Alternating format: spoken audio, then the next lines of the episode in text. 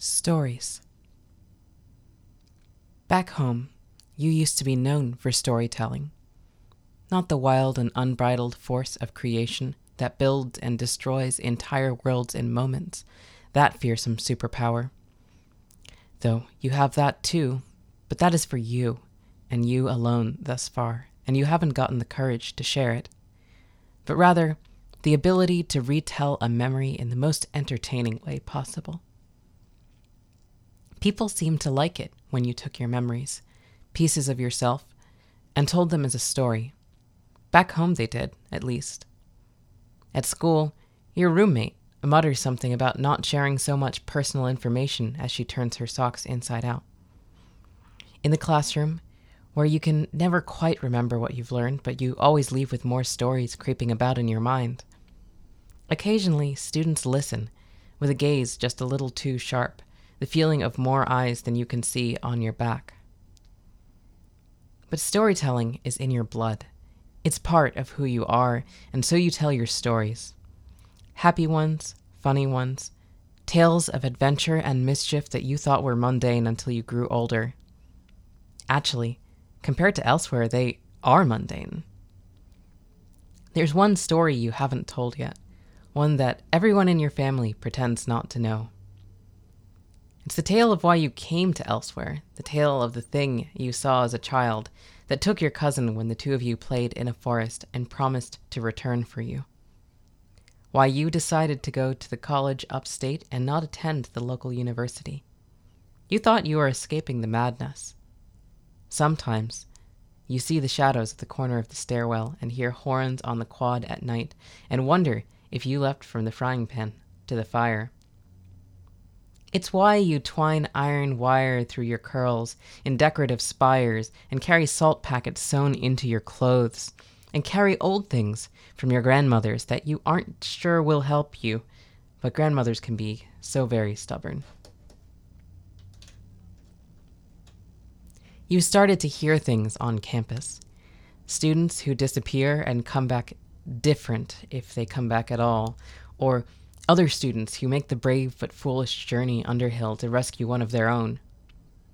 Everything you've learned since coming here suggests that asking about this is pointless, if not outright dangerous, but at the same time, you can't help wondering if they'd know anything about the thing that took your cousin. You know that one day you'll find one of the students who made it there and back again, and when you do, you'll tell your story. Close to autumn, you find yourself in one of the thin places on campus. It was an accident. You were simply too preoccupied with an upcoming exam to notice the air turn unseasonably warm and humid, and before you know it, you've walked three times the length of what the hall should have been, and each time you find yourself back at the lockers, the air is warmer, heavier, and the ground is softer. Somehow, you instinctively understand that you must keep moving. To stop here would be a grave mistake. So you keep walking, and the air feels like the breath of something huge and moist, and you're pretty sure there's mud squelching beneath your feet now, but you really don't want to look. It's when you do look that the tiles, soft as mud and unyielding as stone, swallow your feet to the ankles and you are trapped. You curse your foolishness in three different languages, two of which are fictional and one of which was invented by you. This one feels stronger, and when you say, Flames take it. You can almost feel a spark of phantom heat by your legs and hear something laugh in the darkness. You are stuck, it says. You demand to be set free, even as you twine a strand of iron wrapped around your hair and clutch your necklace. From your grandmother, a tiny bottle filled with salt and mustard seeds.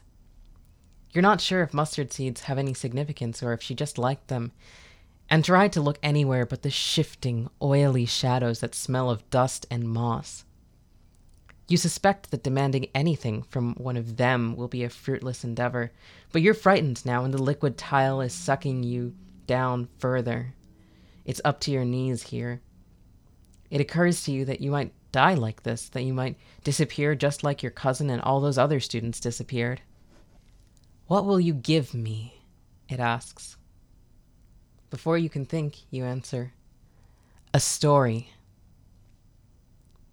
There's a bubbling silence before it makes a hiss that sounds too pleased to mean anything good. Yes, it says, a story. But I've heard all yours. Make it one I haven't heard before. This is tricky. The wrong story might mean death, and when it says it's heard all your stories, it probably wasn't an exaggeration. You could tell it one of your original tales, the stories of pirates and dragons and giants, but those feel too personal. There's too much of you in those stories, and that is your world with your characters. You can't help feeling a bit protective of them. That just leaves the story. So you tell it a story about two children playing in a wood, about a thing like a skinless horse with the torso of a man grafted onto its back, about fleeing in terror as the thing chased you both through the trees, and your cousin's squeal of fright as it grabbed him, just missing you as you splashed across the shallow creek. You go into greater detail than you ever have before, telling it things you didn't even tell your family before they called the police. You remember the color of the thing's rolling eyes and glistening muscle. You remember the way its head seemed to wobble back and forth like it was attached to the wrong body. You remember it promising that water would not always save you. You remember knowing that running water might be the answer even if you don't have the question it goes to yet. You didn't want to tell this story, but you can't stop the words now, no matter how you try. All is silent when you finish your tale, and for a moment you fear you are talking to the air. Then, with a slurp, the tiles spit you back out again, and you're standing on solid ground. That is a good story, it says. I think I'll keep it. With these cryptic words and directions to simply follow the hallway, he leaves you, and you find yourself running all the way to the stairwell. You thank your lucky stars that you got out none the worse for wear, and you're astonished that you managed it at all. When you tell your roommate, she's concerned. What did you give them in exchange for their help? She asks you. Just a story, you answer.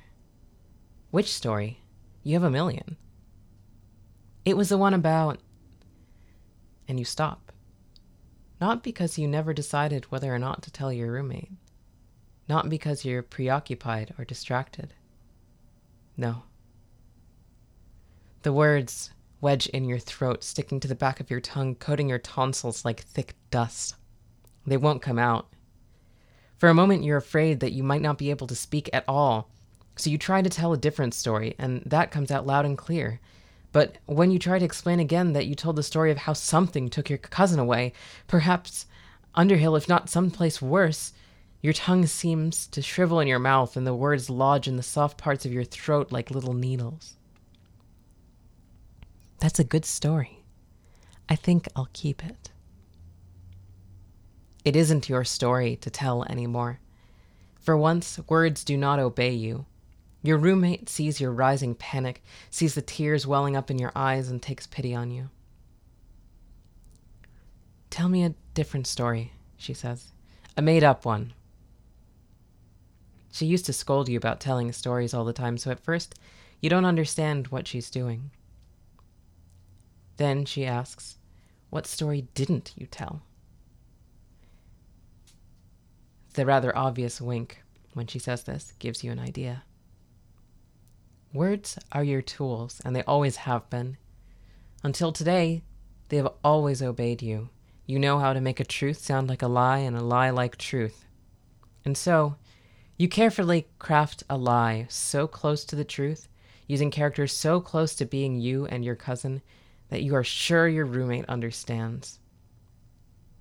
Forever after this, you season your stories with lies in case you must trade them, so that the truth remains yours to tell.